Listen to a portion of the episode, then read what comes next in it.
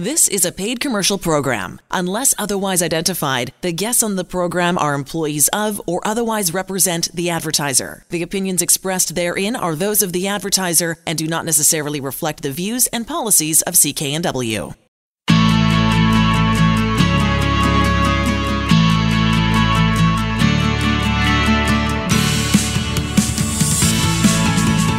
Welcome to Dollars and Cents. I'm Elaine Scollin along with Blair Mantin from Sands and Associates.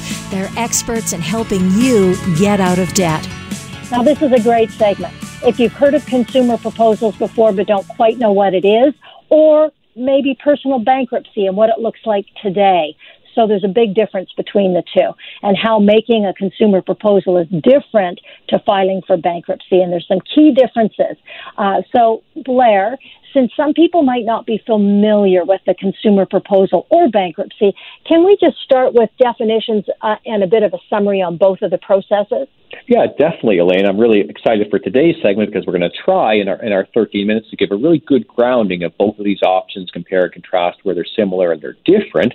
And you know, jumping right into it, uh, the idea of the ins and outs of each of these of these debt remedies. You know, most people don't research these until they're confronted with a debt problem. So having this knowledge in the back of your mind, hopefully, it's going to help you if you're facing it, but also can help you help somebody in your life that you care about who might also be facing a financial difficulty. Personal bankruptcy, in a nutshell it's a federally legislated legal process. That's a, a mouthful, but essentially it means it's sanctioned by the law, and it allows you to eliminate your debts in the event that you're no longer able to meet your financial obligations. So in Canada, personal bankruptcy legislation can result in full forgiveness for virtually all of your debts and allows you to get a financial fresh start. So the wording in the law is it's a fresh, a fresh start for the honest but unfortunate debtor. If you've done your best, but you've had some unfortunate things happen to you, bankruptcy is the remedy that allows you to get back to zero, start fresh, and begin to rebuild your finances. Uh, a consumer proposal um, is still available through a licensed insolvency trustee. The same person that would assist you with a bankruptcy can assist you with a consumer proposal, and it's a hugely popular alternative. In fact, two thirds of people that come to see trustees in the province of BC typically opt to file a consumer proposal instead of a personal bankruptcy.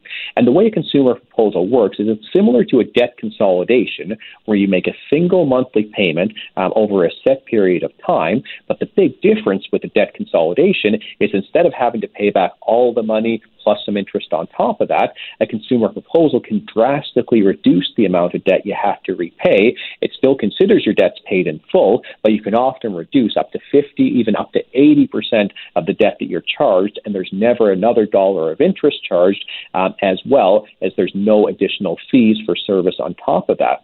So if you owed someone $20,000, for example, you offered a proposal for 30% of that at $6,000, that's all you'd be required to pay. All the costs of administration would be borne out of, say, a regular monthly payment of $100 a month over 60 months. And those are reasonable numbers that we see quite often at Sands and Associates. Uh, what's nice is that with a consumer proposal is it's flexible. So you could decide you want to do monthly payments. It could be a single lump sum payment. The payments could scale up and down, uh, but it's a very powerful means of avoiding bankruptcy um, if, if, if you have the ability to make some repayments. And and what about your eligibility? How does that work for each of them? Yeah, eligibility is the same. Um, so you have to owe at least thousand dollars, and generally nobody's filing bankruptcy or doing a proposal for thousand dollars, but people do it for you know five to ten thousand dollars. The average is probably in the range of thirty to fifty thousand dollars or so these days. Uh, and for a consumer proposal, it's up to two hundred and fifty thousand dollars at the debt level, and you can even do a proposal if you have higher debts than that. It's just a bit of a different legal legal remedy. Um, but with a bankruptcy, there's no constraints. You could do a bankruptcy for you know essentially an unlimited amount of debt. I've seen people people, you know, in the millions of debt if perhaps they had an ICBC accident where they weren't covered, or perhaps a corporate guarantee of some debts if a business failed and they were on the hook. But a bankruptcy, there's no constraint on the amount of the debt. A proposal, essentially, you're going to try to repay some portion of it. So if it's a huge amount of debt, trying to pay back, you know, 10% of a million dollar debt, that's very difficult to do compared to 10% of, you know, a $40,000 debt. Well, that's a whole lot easier to do. So you've just got to be, be clear it's a, an affordable amount is essentially your constraint with a consumer proposal. And and both ways uh, include pretty much all types of debt, right? Yeah, and that's a real surprise to a lot of folks because a lot of people I sit down with, they say, okay, I know you guys can help me with the credit cards, uh, but I know the government, my gosh, they're going to get their pound of flesh no matter what. You can't assist with that. And that's just completely incorrect. A trustee is the only person that can assist with government debt like taxes, student loans, ICBC debt, so on and so forth. Uh, in general, a bankruptcy or a consumer proposal can include virtually all kinds of debt, um, your general consumer and business debts. You know, I mentioned your credit cards, lines of credit, overdrafts, payday loans, even personal debts owing to an individual. Uh, we've talked about government debts, student loans. Um, so it really is just about all inclusive. There's a small number of debts that, no matter the remedy, they can't be reduced. And these are the more common sense debts that you would think you probably shouldn't be able to reduce. So something like a child support obligation, um, something like an alimony amount that's awarded by court, um, or if you've been taken to court uh, for an assault charge and there's been a monetary award against you, again, it's very specific things um, that can't be discharged if you go in through bankruptcy or do a consumer proposal, but essentially any debt that was honestly incurred, aside from again those support type of obligations, um, you can help you can restructure and then discharge either in a consumer proposal or a personal bankruptcy proceeding such good information, Blair, and there's a lot of it. So I just want to mention to folks who are listening, going, oh my gosh, I feel a bit overwhelmed by all of this. It's so easy to go to the website, sands-trustee.com, and it's filled with great questions and answers. Pretty much every question you may come up with, uh, there's going to be a good answer for you. Or if you want to go ahead and make that appointment and, and sit down and talk with someone like Blair or Blair himself, 1 800 661 3030. And I just want to throw in they have offices all over British Columbia. So, Blair, let's get back to it. What are some of the other ways options differ when it comes to negotiation and overall repayment? Yeah, there's a very key difference between a bankruptcy and a proposal because in a bankruptcy, essentially it's your decision, your decision alone. No creditors can reject your decision to file a bankruptcy. You don't need permission from anybody. You sit down with a trustee, you file the bankruptcy documents, and you're generally going to be entitled to 100% forgiveness uh, of all of your debts. Uh, now, where a consumer proposal works is a consumer proposal, there is an option for your creditors. Any proposal could be accepted or rejected, so your creditors do have a say on whether your proposal is going to succeed. And the way a proposal is, you know, essentially the, the idea behind it is it's meant to be a win win. So the win to you is you avoid a bankruptcy filing altogether because if anybody could avoid a bankruptcy, typically they're interested in at least investigating that. The win to your creditors is they receive more money back than if you had filed for bankruptcy. So when we file a consumer proposal, we show the creditors a page that has two columns on it. One is here's a hypothetical bankruptcy proceeding. This is the individual's option. They could file this tomorrow with no notice to you creditors until it's done, um, and you'll have to be forced to accept. You know, sometimes it's zero recovery, sometimes it's five or ten cents on the dollar. Uh, we contrast that with a consumer proposal where we say the person doesn't want to go into bankruptcy, and you, creditor, I'm sure, would like to get back as much of the debt as possible. So, how about we work together with the client and you receive, say, a 30% repayment of the debt over time? 95 out of 100 of our proposals are accepted right off the bat creditors agree with our first offer. The other 5%, sometimes there's some negotiations back and forth, but it's about 99% of the time proposals get accepted by creditors. And that sounds pretty high, I understand, but it's also the case not all of your creditors even have to agree to get a proposal accepted. So if you owed, say, five people money, all of the same amount, um, all we need is a majority in dollar value say yes to the proposal. So if three of those individuals said yes, uh, the other two, even if they said there's no way on God's green earth will we accept, you know, writing off 80% of our debt, accepting 20% back, well, if the other creditors holding a majority of the debt have said yes to that proposal, it's legally binding, it's enforceable against everybody, nobody can opt out, even if it's the government that says they don't want this proposal. If your other debts outweigh the government and your other debts say yes, it's all acceptable, legally binding, and you've got the protection of doing that proposal. I know you've got some other examples on some of the differences in flexibility between bankruptcy and making a proposal. Do you want to talk briefly about those? Yeah, yeah, thank you, Elaine. There's just so many things that we could go uh, go down on. I, I think we definitely want to want to focus on the things that are most important. So, you know, a stay of proceedings, um, that's a legal term, and that's applicable to both a personal bankruptcy or a consumer proposal. And what that means is you get protection. So a lot of people understand, you know, instinctively, if you file for bankruptcy, it means people have to leave you the heck alone. They have to stop calling you. They have to stop harassing you. There can be no court proceedings taken against you. That's the same protection you receive in a consumer proposal as in a personal bankruptcy. So it's not the case you need to go bankrupt to get protection. You can get the same protection when you file a consumer proposal. Uh, I think it's important for us to talk about monthly payments as well, uh, because there is quite a difference between how a personal bankruptcy and a consumer proposal are structured in terms of monthly payments. And the way a bankruptcy works is a bankruptcy is based on your household income. So most bankruptcies require you to just pay the cost of administration. So about 80% of the time, if someone files for bankruptcy, they're usually considered low income. And in that situation, they pay a minimum fee of $200 a month for nine months, and that's all they have to pay in total is $1,800. That's regardless of the amount of the debt. It could be $10,000, $100,000, or a million. The payments don't scale at all based on the amount of the debt. They just scale based on your monthly income. And that contrasts with a consumer proposal where the payment is just what percentage can you afford to repay on the debt, and you can divide those payments over a maximum term of 60 months. So, an example that, that we had reviewed before, Elaine, uh, is if you had a consumer proposal of debts of $40,000, a typical offer might be to give your creditors a 30% repayment, which is $12,600, and you could pay that at $350 a month over 36 months. Or if you extended it out to 60 months, you could pay it for $210 a month, but your total amount is just the 30% of that total of $40,000. So your debts go from $40,000 to $12,600, and you get the time you need to make those reduced payments to pay off that reduced balance. How big a difference is it between the consumer proposal and bankruptcy for your time to complete each one? Well, a bankruptcy is typically going to be over a little bit more quickly. So, you know, a nine month bankruptcy is about as quick as you could ever deal with a problem debt situation in Canada. Now, some proposals are over relatively quickly. If it's a lump sum proposal, let's say, you know, a third party, perhaps a family member or a friend, wants to give you some money to pay off a reduced balance of your debt, well, a proposal might be over and done within the space of two or three months. But that's not the regular, uh, that's not the everyday. Typically, a consumer proposal, it's going to be payments over a period of usually two to four years, a maximum of five years, and it can be done as soon as you're able to pay it off. So a proposal is definitely more flexible in terms of the timing. Uh, a bankruptcy can be as short as nine months, but if you're not low income, a bankruptcy will run for a year longer than that, uh, which is 21 months in total. And if you filed a bankruptcy before, which sometimes you know, about 15% of people that file one bankruptcy sometimes need to get that help again in the future, the bankruptcy term can last longer, can be a couple of years uh, as a base there as well. So the timing can differ quite a bit on each situation. Now, I was going to spend the last couple of seconds, Blair, giving you an opportunity to talk about why it's such a good idea to talk to a licensed insolvency trustee, but I'm you just really just gave us the best example ever by explaining all of the all of the differences and the and the pieces of, of filing for bankruptcy or fi- or filing a consumer proposal. So well done. And I want to also mention too to go to the website sands-trustee.com if you've got more questions.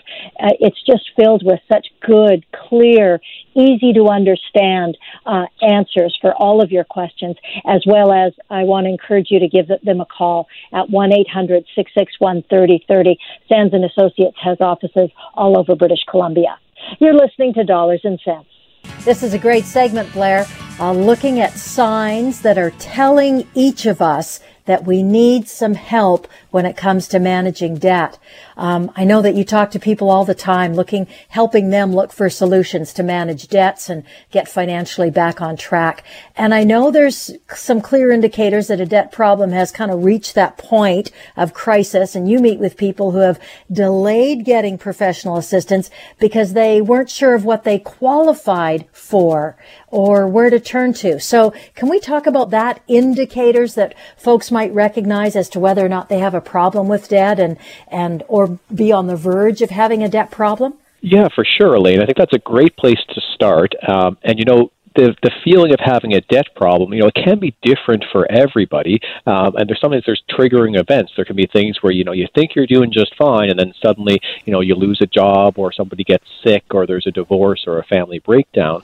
Um, so you know there can be a number of things that contribute. But in terms of the warning signs, uh, it's one of my challenges in my job is people suffer for so long, and sometimes people that I, I sit down with, they're ticking off you know seven or eight of these these different warning signs here, where you know one of them might might send you know a different different person in to get some advice.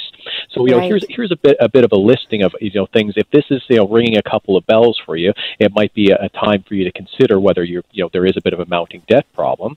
So the first one, and this one is just about everybody that I see is expecting is is experiencing this, is near constant or overwhelming stress about money and general finances. So you know, there's the old adage: if you think you have a problem, you probably do, and that's definitely the case with debt. If you find yourself there's a lot of stress, you're worrying about your money and your general finances a lot, uh, that's probably indicative that there's something not going, you know, according to plan there. Um, a second big warning sign, and this one, and more and more people are starting to, to really take stock of this, is if you're only making the minimum payments required to service your debts.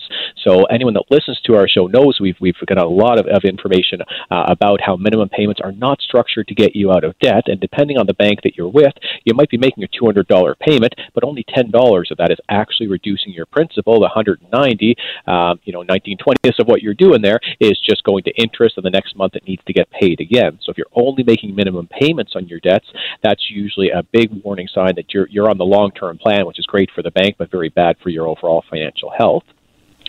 Uh, another factor to consider is are you accumulating more debt? So uh, every month, if you were to add up your debt balances, do they actually scale up every month because you're continuing to rely on credit, uh, or maybe you're starting to get into the payday loan cycle, which uh, that never ends ends well in my experience because the costs to repay a payday loan mean that you need to get a second one or a third one or a fourth one up until you know 10 or 15 of them are going on at once.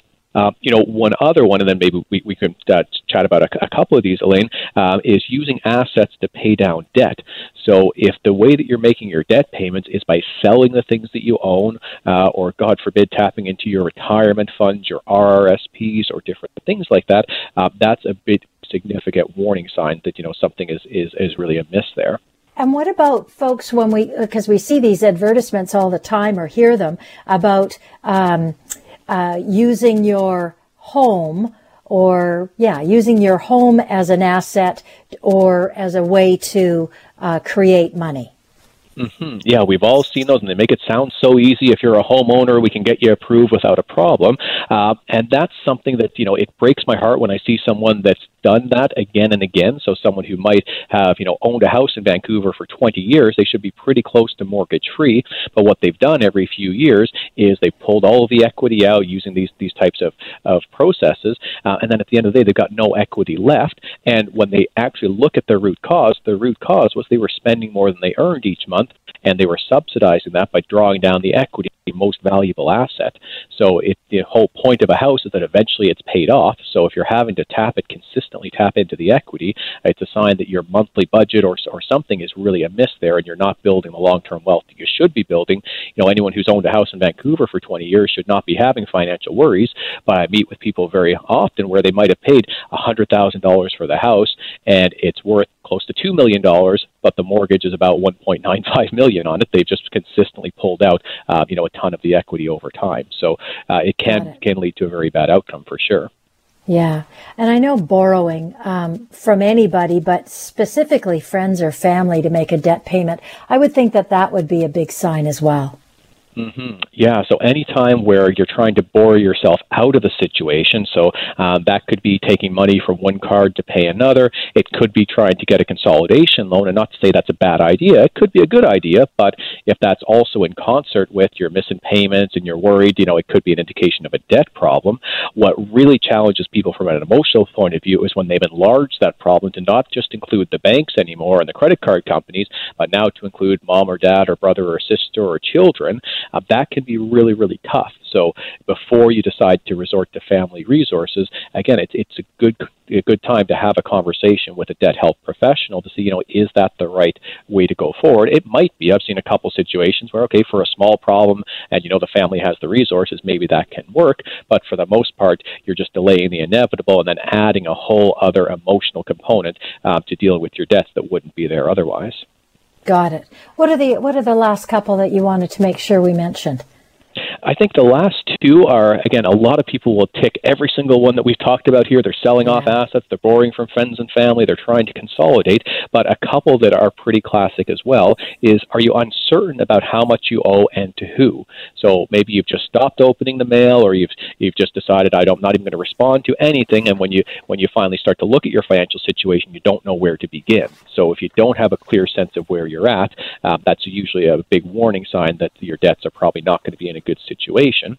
Uh, and the last one almost goes without saying, but I will say it if you're experiencing legal action, wages being seized, bank accounts being seized, or other assets being seized, uh, that's a giant red blinking light that obviously you're not meeting your obligations because your creditors are now taking judicial proceedings against you to start to recover their debts. So again, you don't need to, to experience all of these or either any of even any of these to have a conversation about your debts. But if you are um, finding yourself a couple of these are ringing some bells, you'll be doing yourself a favor by getting some information, maybe even sooner than you think you need it. Yeah, and I think that's where a licensed insolvency trustee like yourself comes into play, right? I mean, it, you don't have to have a specific uh, issue, or you can have lots of issues and lots of debts and need to take some action. But to, just to sit down and, and have a look through and uh, talk about it seems like a beneficial thing to do. Mm-hmm. Yeah, and, and one tool I, w- I would give people listening today is, you know, even if you're saying, you know, th- these warning signs don't sound there, I'm not really experiencing those, I feel like I'm okay, but you do have a little bit of a concern about your debt. Are you actually going to pay it down? Uh, we call this the rule of 60 math, and it's pretty simple. If you just say, what's the total amount of debt that you have, and divide it by 60. Okay, so forget about the interest for a minute here, uh, but just take the total amount of debt and divide it by 60 payments, and then take a look at that monthly payment. Is that something that you could afford to pay off over a five year period? If dividing your debts by 60 gives you this payment that there's no way you could afford to make it, well, then you know you're not actually drawing down your balance. All you're doing is making minimum payments. Um, you're going to be as probably as far in debt five years from now as, as you would be, um, you know, just continuing to do what you do. So I would suggest if you do rule of 60, divide your debts by 60 and see is that a monthly payment you can afford? Um, if so, you should start making that sort of a monthly payment so that you can actually get out of debt. And why? And, and, and let's talk about the role that you can play and a licensed insolvency trustee can play. Why is it that going to see you is one of the very best first solutions? Well, a trustee is the only person that's legally empowered and endorsed by the federal government to help you restructure your debts. So essentially, anybody else that you go to, uh, whether it's your credit creditor, you know, the bank or the credit card company, if it's a credit counselor, um, you know, generally they've got a, a, a horse in the game, so to speak, because of where they're funded. So if you go to the bank, obviously the bank wants to to get the most of their money back, and they're going to give you some advice, but it's going to be relatively self-interested. If you're sitting down with a credit counselor, they're essentially operating as a collection agency. They get their payments on behalf of the bank to recover all the bank's money back. They might be able to give you an interest freeze, but at the end of the day, you might not get advice for your objectives. A trustee is an independent, unbiased professional. You know, our job is to make sure that the legislation that exists to give Canadians a fresh start to help them get out of debt, that that's applied fairly and equitably to everybody involved. And we're licensed and regulated by the superintendent of bankruptcy. So if you were dealing with a trustee and you have concerns or questions that aren't addressed, you've got somewhere to go uh, which you don't necessarily have if you're dealing with an unregulated advisor or dealing directly with the creditor. Uh, you may be uh, out of luck if something doesn't happen the way you thought it should have happened pursuant to an agreement. And I think the key thing here is that uh, what you call yourself a licensed insolvency trustee, nobody else can call themselves that unless they are that. Absolutely, it's an offense under the law um, if you refer to yourself as a trustee and you're not. So if you know you're dealing with an LIT, you know you've got someone that has has you know essentially a lot of uh, official weight behind what they do. Okay, so let's skip down to the idea or the question about what kind of qualifiers would someone need to have to have in order uh, to come and see you? What kind of criteria? How does that work? Yeah, and, and this, I'm really happy with this answer, Elaine, because no referral is required and there's never a cost to get advice. Um, so, you know, if I think of the analogy to the healthcare situation, you need to see a specialist. Well, you might be waiting, you need a referral from your GP, so on and so forth. Nothing like that. Anybody can get free debt advice in Canada from a licensed insolvency trustee. Um, and to take action on your debt, you don't need to owe hundreds of thousands of dollars or even tens of thousands of dollars. Uh, the way the legislation is written is you need to be insolvent, and what insolvent means is that you wouldn't be able to pay your debts. So either if you were to sell your property, it wouldn't be enough to pay off your debts, or if you've just stopped making your payments, you're just not able to make the payments on your debts because you don't have the income or all your money might be tied up in your house, for example, um, you could be considered insolvent. So if you come to see a trustee, you're not going to pay anything uh, to get advice. You're not going to need a referral from anybody else. Uh, and as long as you owe more than $1,000, which is just about anybody these days, um, you would have access to these types of remedies. Now, nobody's filing bankruptcy owing $1,000 in debt, uh, but quite often if people owe ten, fifteen, twenty thousand dollars, they're considering a proposal or a bankruptcy to deal with the debt and just to stop the cycle that they're on. Yeah, and it, and it's such a oh insidious cycle too. It can impact people in so many ways. Oh, absolutely, Elaine. It's it's all consuming. The people that I see, you know, it's physical, it's emotional, it's spiritual. It can be their their family relationships, their personal relationships. And what's so energizing about my job is seeing the transition that people make when they're discharged from bankruptcy or when they paid off the proposal. Um, you know, money is just one piece of a, of an overall strategy of getting their life back on track, but it's such an important piece. And sometimes you can't get everything back on track until you've dealt with the money situations. To learn more about your, your debt options, if you fall into this category or you want some assistance or some advice and connect with a licensed insolvency trustee in a local BC office near you, visit sands-trustee.com or give them a call at 1-800-661-3030 toll free. You're listening to Dollars and Cents. So, is it a bump in the road or a financial sinkhole? And the only way to know the difference is look at the key debt warning signs that just you just shouldn't ignore. So Blair, every day you and your team at Sands and Associates talk to consumers and small business owners who are looking for good debt advice as well as solutions. In your experience, do many people arrive at the conclusion that they need debt help for the same reason? Well, definitely, Elaine. There, there's a lot of commonality uh, with the clients that come to see us. And what's also really interesting, too, is the balance between feeling in control of your debt versus debt being in control of you can change very, very quickly. Sometimes things can really unravel in the space of a few months. Uh, sometimes things have been building over a number of years, but then there's some sudden shock, and then things suddenly become a crisis, but a lot of people don't realize how close they actually are uh, to a financial crisis until they're, you know, essentially in the middle of it. Um, you know, no situations are exactly alike. Uh, what we do every year at Sands and Associates is we survey um, our past clients and we try to ask those insights, you know, about how could how could you recognize your problem and looking back in hindsight, you know, what is clear to you now that perhaps wasn't clear in that moment.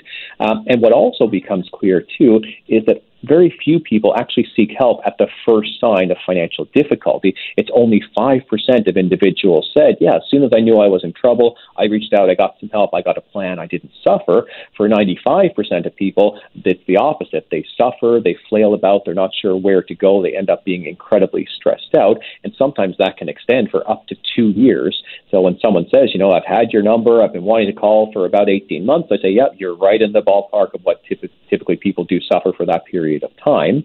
And why they suffer, what people told us, is they're trying to figure out a solution on their own. So they want to manage their debts independently. That was the most common reason why people didn't reach out for help right away. Now, second to that was they thought there was no solution to their situation. So what I'm so proud of and what we do in this show is we really give people the information they need to understand there's a solution to every single debt problem you could be facing. But the vast majority of people just think that it's hopeless.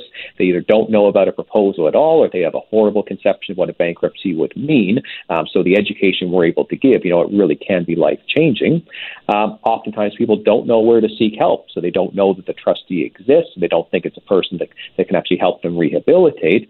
Um, and then finally, it's just the embarrassment or the shame. And this is really universal. There's no one that I've met that's walked into my office, you know, incredibly proud of being $50,000 in debt they might have been proud of all their achievements prior to that problem and proud of you know their future upside. But you know being in debt it can really hit your self-worth um, you know your ability to be kind to yourself your self-esteem and all that can manifest itself even physically with health issues.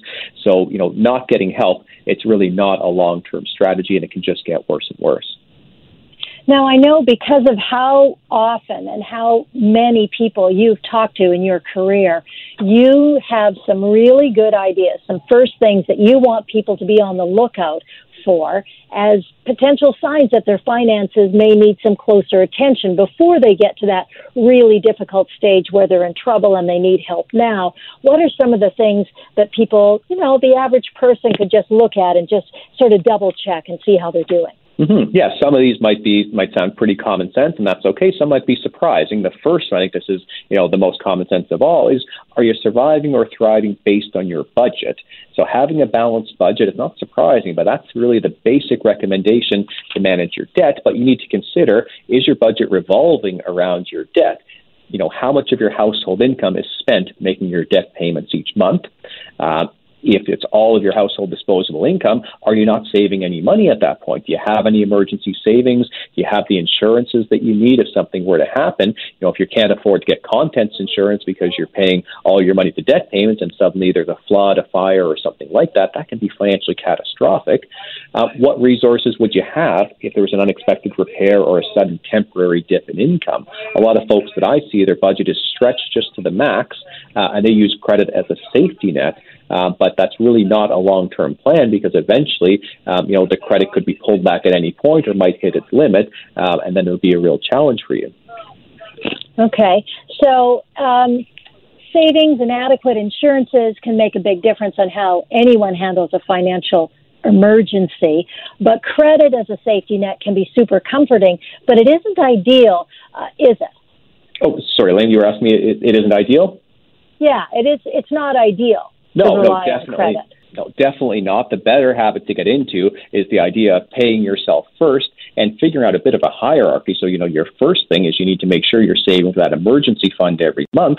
But after then, you want to think about, you know, retirement planning, a TFSA, a tax free savings account, for example, or maybe uh, education savings plans if you have kids at that certain age. But if your budget's at the point where essentially you're only making ends meet by either going further into debt um, or you're struggling to just make the minimum payments each month, you're not going to be able to achieve your financial goals because your budget is just going to constrain you too much. Got it. Okay, and before we go to um, to move on to the other warning signs that you want to talk about, I just want to remind folks to go to the website for Sands and Associates at sands-trustee.com. It's filled with great questions and really good answers. And if you want to give them a call and set up that that first appointment, easy to do. Their number is one eight hundred six six one 3030. And of course, uh, they're super accessible, have offices all over British Columbia. So let's stay with the warning signs, Blair. What's the last one that you, you think is super important? Yeah, another really important one here is what we call the minimum payment trap. So, you know, we've talked about if your budget is so stretched because you're only making minimum payments, but you really need to understand making minimum payments, though your credit rating might still look pretty good, that's one of the biggest warning signs that you're not on a good financial plan. You're on a financial plan that's going to keep you in debt for many, many years. So we talk a lot on, on this show about, you know, various examples. Uh, you know, a $6,000 debt, even an amount like that, can be up to 40 years to pay off at just minimum payments. And that was a really key warning sign by, uh, by uh, clients who responded to our most recent survey. Only making minimum payments was 60% of people's main warning sign. That's how they knew they had a problem is they looked at their credit balances each month. They were straining like crazy to get all the minimum payments paid. And then the next month they saw their debts had went down by just a few dollars, just maybe 10% of what they had paid. The 90% was payments in, charges out, and it really wasn't drawing down their balance. So the minimum payment trap is just so important to avoid. Now, is this where you always like to talk about the rule of 60 as, as, as a good tool for folks? Yeah, I think that's a good a good uh, little math test to do. Is to say, you know, if you think you don't have a debt problem, okay, take the amount of debt that you have, your credit cards, lines of credit, student loans, income taxes, things other than a mortgage or a car loan. Take that amount, forget about the interest, but divide it by 60 and just see what that monthly payment looks like. So if it was $30,000 of debt divided by 60, that's $500 a month. And just see, okay, if I really wanted to get out of debt over 60 months, forgetting about the interest, could I pay $500 a month? And if that seems like, oh my gosh, I couldn't pay $200 a month, that's a big indicator that whatever you're doing, even if you're just paying the minimum payments, you're not going to get out of debt keeping that same behavior. You're going to need to get help, ideally from a licensed insolvency trustee. And are there any other warning signs that folks can watch out for once they realize they're sort of moving into that next level of working on a plan to pay off their debt that we can finish the segment off with? Yeah, a couple really important ones. Um, so, one is using assets to pay down your debt. So not always a warning sign. Sometimes, you know, if your eyes wide open could be what you want to do. But many times when I see it, it's people didn't have eyes wide open. They used an asset to pay off their debt because they thought they would lose it. And in reality, it was a protected asset. So the common ones, the most common one that breaks my heart is cashing in RRSPs. So if someone there is listening, thinking about cashing in their RRSPs to pay their debts because they figure they're going to lose them anyway if they're sued or if they have to file a bankruptcy, they wouldn't lose them regardless of a bankruptcy or even if they were sued. But if you cash them in to pay your debts, they're gone at that point. You can't easily get them back, and you've probably got yourself a bit of a tax liability as well. So be very careful using assets to pay debt. Um, the other is just to be very careful about trying to borrow yourself out of a situation. So, you know, sometimes you'll consolidate all your debt together and you'll decide to refinance your mortgage, for example, but you haven't changed your spending patterns or the underlying issue that caused the problem. So then suddenly the debts go back up again. Um, or in other cases, you're looking to consolidate your debts, but you end up bringing in a co-signer, for example. So someone who was not involved in your debts at all, you've now made them fully liable for your co-signed consolidated debts. Both of those are very risky strategies, something consumers should definitely think twice before pursuing. All right. Uh, if you want, if you've got more questions and you want some answers, the website is great with Sands and Associates at sands-trustee.com or give them a call. Set up that first appointment, uh, one eight hundred six six one thirty thirty, uh, and get started on that plan. You're listening to Dollars and Cents. So, making plans to pay off your debt Blair's got some expert tips to help you get there. It's always a great time to plan for our future selves. I love that idea, especially when it comes to paying off debt. But Blair and the team at Sands and Associates help consumers right across the province who are looking for support in achieving their debt-free goals. Blair's going to share some tips uh, so that you've got a bit of a plan to tackle your debt. So Blair, first question, from your perspective, what are some examples of financial habits that are good to have? And I love this because we often talk about what we shouldn't be doing, but the things that are good to have and good to be comfortable with as we go forward.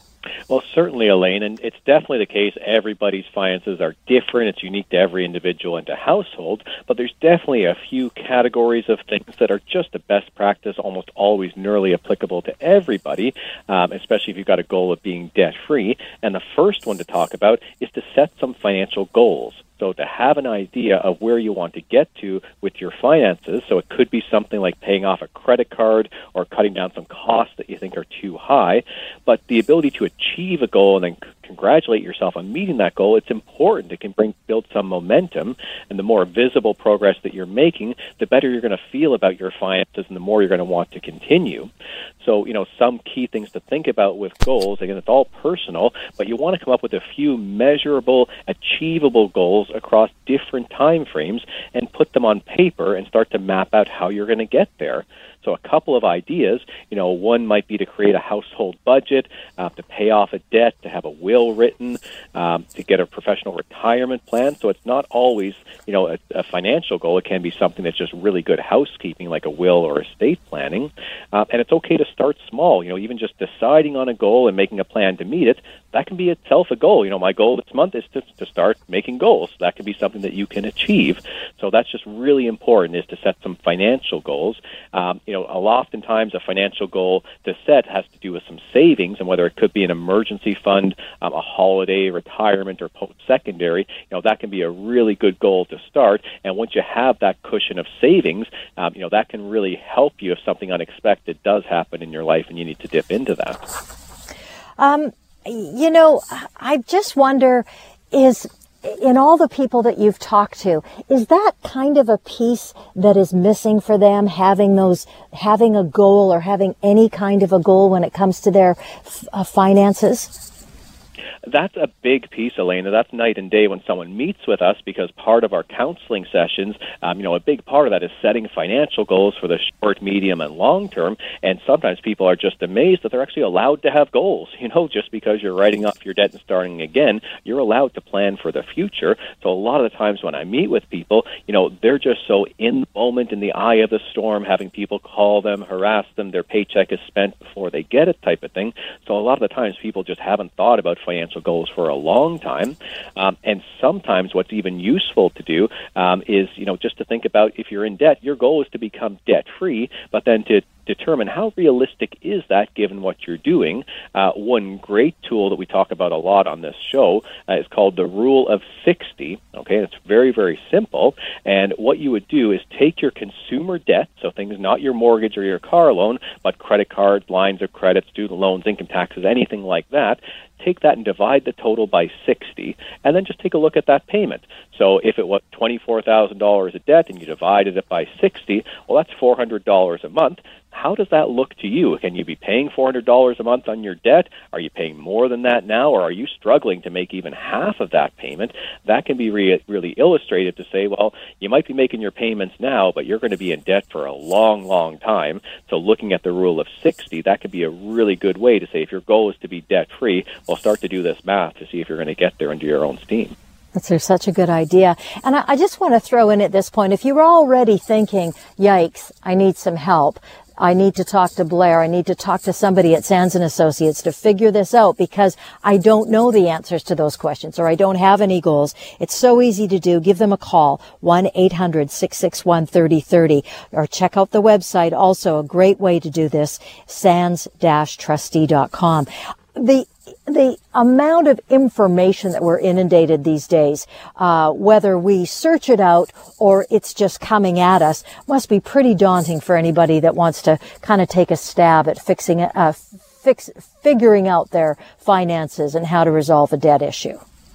Well, and it even goes one worse than that, Elaine. So there's a ton of information that's out there, but there's also a lot of stuff that's out there that's just not true, and it's put out by folks who might have certain agendas who claim they can help you with your debt or not. So it's definitely the case. You know, it's it's reader beware, buyer beware. When you're looking for debt help information, make sure you're always looking to a reputable source, uh, and you need to make sure you're getting the advice of an expert, not just Google or not just going by what your friends or family members, as well intentioned as they might be. Uh, we have people all the time who have said, you know, I took this action because, you know, the accountant in my family said, oh, this is what I have to do. And the accountant might be great at their specific uh, role of accounting, but when you're dealing with a debt repayment situation or an insolvency where there's not enough to pay everything back, you really need to do to get the expert advice at the time. And the best expert for you to see is a licensed insolvency trustee. Yeah. But you know, aside aside from knowing who to call, you also need to know what's your current situation. So you need to spend some time putting together an accurate picture of yourself and your finances. Uh, it doesn't need to be overly sophisticated, but a couple of really important things uh, is you need to list down all of your debts and how much you pay toward each bill each month. Uh, you need to inventory your assets and figure out, okay, I've got all the documentation that I need, the registration and policies. This is just good financial housekeeping.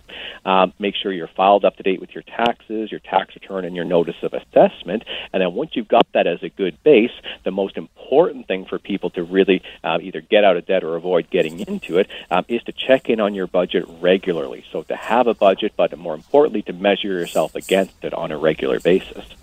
And it, and it sounds like that would, could potentially be pretty onerous on somebody, but I think you guys have it figured out that it doesn't have to be. There's some very simple, thoughtful ways to go about that. Yeah, it definitely doesn't have to be anything that's overly difficult. You know, if you're a very tech savvy person, there's some really great apps out there. You just upload your debit information and they'll start to categorize your transaction for you. It can be a simple spreadsheet, it can be a simple written record. There's a lot of different ways to get at it, but it's just really important that you're tracking your income and your expenses because you're not going to know if you've got a, you know, a small amount of overspending on a continuous basis. You're not going to know that unless you've got your budget and you're measuring against it each time.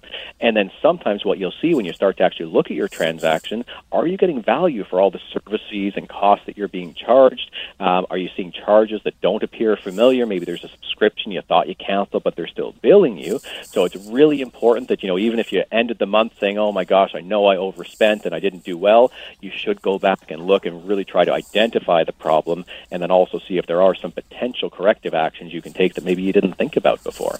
Now, are there a couple of signs as we wrap this segment up, Blair, that, that really stick out that people go, oh, oh, I remember hearing about that. If that shows up, I need to do something about it? You know, I think the number one thing to keep in mind is if your budget doesn't have any room for savings, that's a really good indication it's going to be difficult to stick to that budget because life does always intervene. And if your budget is to the point where every dollar you come in is already spoken for, there's nothing to have a savings for an emergency fund, um, you're in a very precarious position. So you really do want to get to the point where you've got a budget that's reasonable, you're checking in on it, but there is some component that's there uh, earmarked for savings for an emergency fund for the future. That's the number one reason why uh, a budget can really help you and really help you get a, get a handle on a debt problem is making sure there's some room there for savings. Okay. I, and in closing, I just want to mention, you know, Sands and Associates can work with you, whether it be in person or remotely. You can get support from a qualified professional to help you meet those goals and become debt free for good without leaving the comfort of your home, which I think is super important. If you're ready to make some debt payments, a thing of the past, connect with Sands. And this is the best way to do it. Book a free confidential debt consultation. Uh, the phone number 1-800-661 3030 or visit the website at sands-trustee.com. You've been listening to Dollars and Cents. See you next time. The proceeding was a paid commercial program. Unless otherwise identified, the guests on the program are employees of or otherwise represent the advertiser. The opinions expressed therein are those of the advertiser and do not necessarily reflect the views and policies of CKNW. Hi, it's Shauna, and I might be a bad parent because my kids think french fries are vegetables. Hey, it's Ryan, and I might be a bad parent because I went out for wings when my wife was in the hospital after giving birth. Johnny here. I might be a bad parent because in my house, the tooth fairy gives pocket change. But we're not alone. Len emailed us and said his six year old daughter's Tarzan moment going from love seat to La-Z-Boy by curtains made him more proud than any dance recital. and Andy left his two year old at the rink. All right, guys, I'm sure we're not alone. Like Andy's kid. For stories and confessions like this, make sure you check out our podcast. It's called Bad Parents, and it's available wherever you get your podcasts. I left a glove at the rink.